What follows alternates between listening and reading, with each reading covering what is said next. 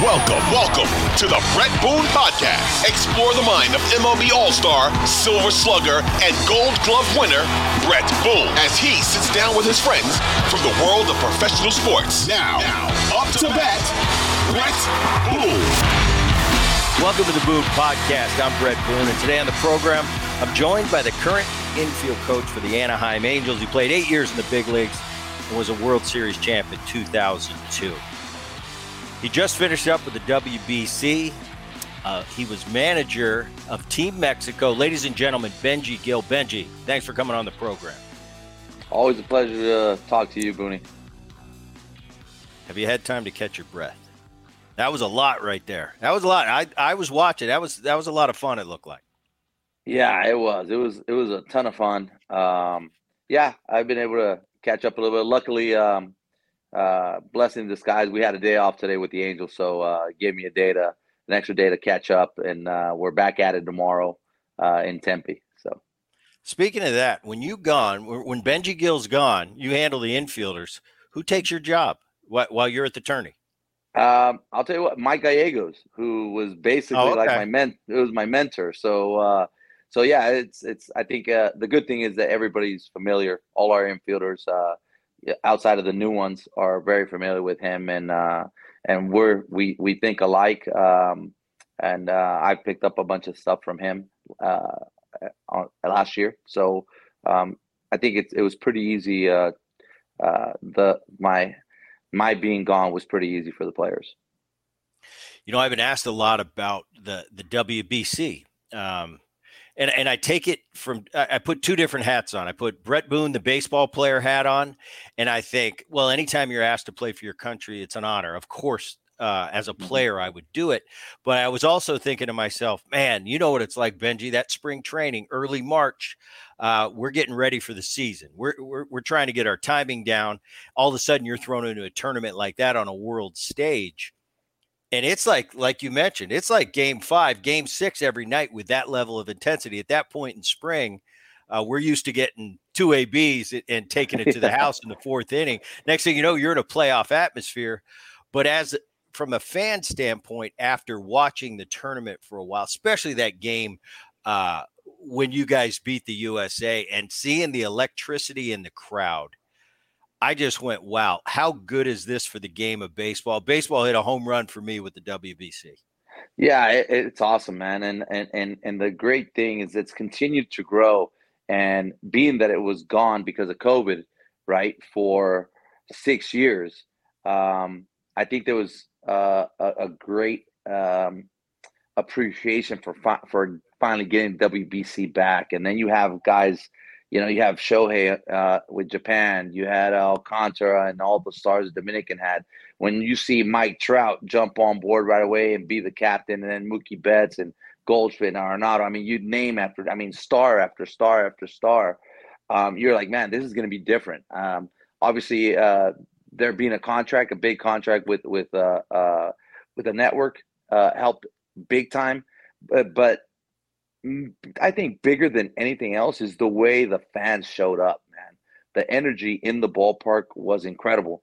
Um, I had a chance to talk to uh, to Andy Pettitte while we were in Miami um, the day after they beat Venezuela, and I was like, man, I'm like, yeah, people don't understand the energy. Um, it's loud and been in stadiums where it's really, really loud, but it's not just that you hear it; you feel you can feel how loud um, the stadium is. And uh, I was like, the only thing you can compare it to is like a World Series. or I said, or maybe a, a Red Sox um, Yankee series the, during a pennant race or in the postseason. And Andy said, he goes, I've been a part of a lot of Red Sox Yankee postseason games and, and down the stretch. He goes, I've never been in a game that loud. I thought that that said a lot. Yeah, it was pretty cool. You know, and I, as I was watching, uh, you're running into to old teammates. Uh, I'm seeing old teammates, old guys that I played against. There's you in in the in the uh, in the Mexico dugout, and uh, I just Holbert Cabrera. He was a teammate of mine. I got Griffey Jr. in the USA. It, it was pretty cool uh, just from a, from a guys from yesteryear and the current players all all coming together. It, I thought it was I thought it was really cool. Great great theater. Uh, it, you couldn't you couldn't imagine ending any other way than Ohtani against um, against Trout. Two guys that you're with all the time. Was that how was that playing against those guys when you're with them day to day? You're about to crank it up again. Yeah, I mean, I I just uh, was hoping they they weren't as good as I'm used to seeing them. Right? I mean, they're they're the two best in the world. Um, I think you know what, but I think this event is going to be so great for the Angels. It was great for baseball. I think it's going to be great for the Angels. I think uh, there's a new spark. Not that there wasn't before, but even in a, a more intense spark uh, in, in Trouty, right? Um, he was able to live what would be uh, a World Series. I think this is going to make him even more intense, uh, make him even a better leader, and, and want it more right? Uh, and Shohei, same thing. Um, you know, we had uh, Patrick Sandoval on our team. Now he's a pitcher that really has never pitched in a pennant race. And all of a sudden, the two games he was asked to pitch were the must win against the U.S. and all their stars. And then an elimination game in the semifinals against Japan. And boy, did he ever show up. So uh, I think you know, it was it was massive for our organization to have these guys um, not just play but also perform. I mean, think about it. That's three guys: the MVP, the All Tournament center fielder, and the All Tournament left-handed pitcher, uh, all on our team, and and and looking to do everything they can to get us into the postseason. Yeah, it was pretty cool to watch. Let's get back to the basics how'd you get who asked you to be the manager? I know you've done a lot of managing in mexico uh Culiacan. uh how did it come to be that you were going to manage uh, team mexico? Um so a few years ago um i was actually managing in the summer. Um and i like i said like you said i had been pretty successful with uh with Culiacan at the time. At the time i think i had managed five seasons and won the, the championship four times and uh was managing an expansion team uh, in Guadalajara for the summer league, and uh, we were doing really well. And there was some complications with the manager and general manager for the Olympic team, and uh, I was approached to to manage uh, the Mexican uh, team that was going to the Olympics. Um, personally, uh, you know, I I wasn't sure that I should take it because I was in the middle of a season. got the blessing from the front office of the of the Guadalajara team uh, and went to the Olympics. But uh, like I mentioned to them then, I'm like, you know what? Uh, as much as as cool as it is to go to the Olympics and represent your country, um, for me, the most important event for our sport uh, to represent your country is the class is the is the classic. So I said, absolutely, I'll do it. But you guys need to be able to take me to, uh, you know, let me be the manager for the classic. Um, honestly, um, they they said yes.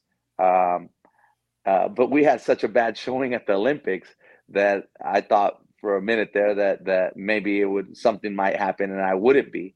Um, you know, luckily and, and thankfully, um, you know, they they uh, they gave me their word and they honored it and uh, gave me the opportunity to be the manager uh, for Team Mexico. I think it also obviously helps that you know uh, I'm coaching in the big leagues and that I'm bilingual because you know some of our players are Mexican uh, of Mexican descent, not necessarily speak the language or uh, were born in Mexico. So um, I think it was it was important to also have a manager that um, speaks both languages and and also that that has been a part in some way, shape, or form of that magnitude of event, right? And uh, you know, I think that that had that came into play a little bit, having played in the World Series lots been made of of Mike Trout uh, when he was asked to be the captain of Team USA, and and he went out and, and asked other players. You know, it's tough. We, we know what it's like when when a star in the game comes to you during your your playing time. You, it's tough to say no. He got pretty star studded, uh, definitely on the offensive side of the ball, pretty star studded cast he put together. When it came down to picking your team, run me through that. How does that happen? Did anyone say no? You know what? Um, it was uh, Rodrigo Lopez, who's the general manager, and myself. We both uh, uh, began calling around, and and to be honest with you, even before they had actually named me, I had a like I said, I had you know because of what I had been told, I had a pretty good idea that it it might be me or, would be me. Um, and all throughout last year, without me being the manager, I just say, hey, you know, if you're called upon, whenever I run into a guy that was Mexican or Mexican descent, I say, if you called upon, would you uh, would you be uh, interested in playing? And uh, you know, thankfully, but to my surprise, everybody would say everybody was saying yes. Um, some guys later fell uh, off the ship, right? Jumped off the ship for different reasons and understandable reasons. Um, uh, like uh, Trevino uh, had said he was going to play, but he was like, "Hey, you know, we have quite a few new pitchers with the Yankees, so I think it's best that I stay in camp and build a rapport with them." And so that was understandable. Alejandro Kirk um, had a situation where they had their first child at the beginning of spring training, and he wasn't able to report. And, and the the due date they went past the due date, and he wasn't able to report. Uh, he reported later than he was expected, and and uh, they felt both he and the Blue Jays felt that it was best in his best interest to uh, skip the WBC. We understood, um, and so on and so forth. I mean, Seby Zavala, um, another catcher, right? He was thinking about um, uh, possibly when Kirk went down was going to be uh, our our second catcher. Um, but same thing, he was battling for uh, for a starting position. So uh, you know, and we gave them their blessings and thanked them for you know having interest and showing interest. But uh, for the most part, everybody that we asked was excited. I mean, uh, excited and, and and felt blessed. And I think it showed, right? It showed in uh, without a doubt on the field that these guys were just uh, all in on representing Mexico, representing their families, uh, representing uh, you know their ancestors. It was it was it was. So, I was hoping that we would be able to get this group of players and build a, a team. Um, and honestly, man, uh, there was it, it, was it was like we they were able to gel and build a family and a brotherhood uh, in the matter of a week, week and a half. Man, it was it was pretty special. I mean, it, it's not often that you get to have a group that that is uh, all in the way these guys were. During the uh, during the tournament, you you talked to Phil at all?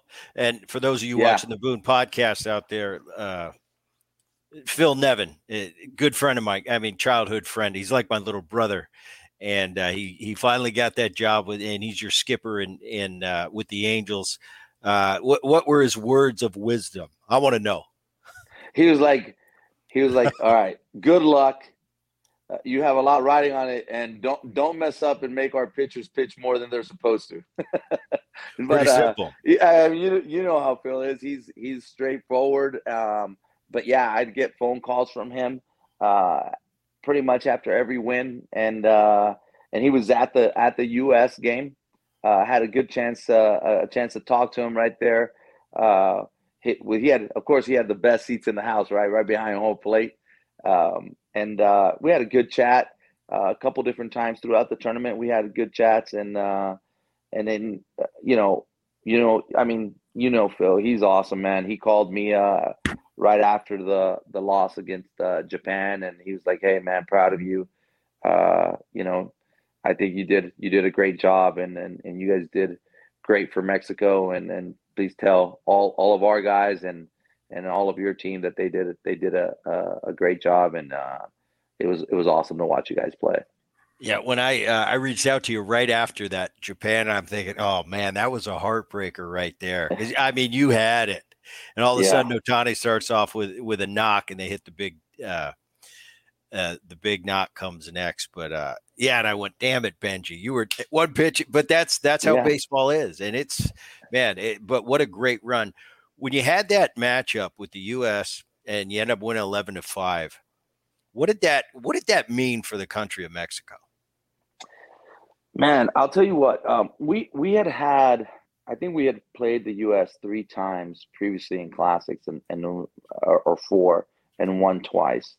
Um, I'm not a big believer in historically how you've done because it's different players. It's you know guys aren't even around anymore, right? So but I, I mean, it was huge for Mexico because uh, they're defending champs, we all know it's an all-star team, right? On the offensive side, it's an all-star team. I mean, if if anybody had a chance to see that team play every, every day, I mean, that would be a, a, an expensive ticket, and everybody would be lined up around the block to to get a chance to see them play.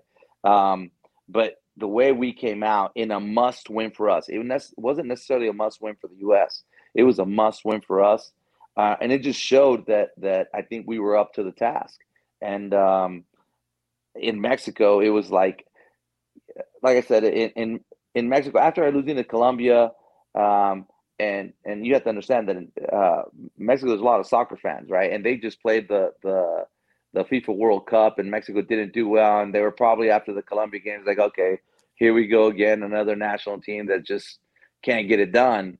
And all of a sudden we beat the U.S. and it was like, whoa, wait a minute. Now our next game's against Great Britain. Then all we had we had to get past Canada, but we might make it out of the group stage, right? Um, so I think it it it really um, gave hope to uh, to all the Mexican uh, fans that were uh, that were uh, tuning in to watch us play. Um, it really gave them hope, and then obviously the game against Puerto Rico, which was an awesome game as well. Um, you know, then then they really started believing, hey, you know what, this this maybe can happen. Twenty four hundred Sports is an Audacy company.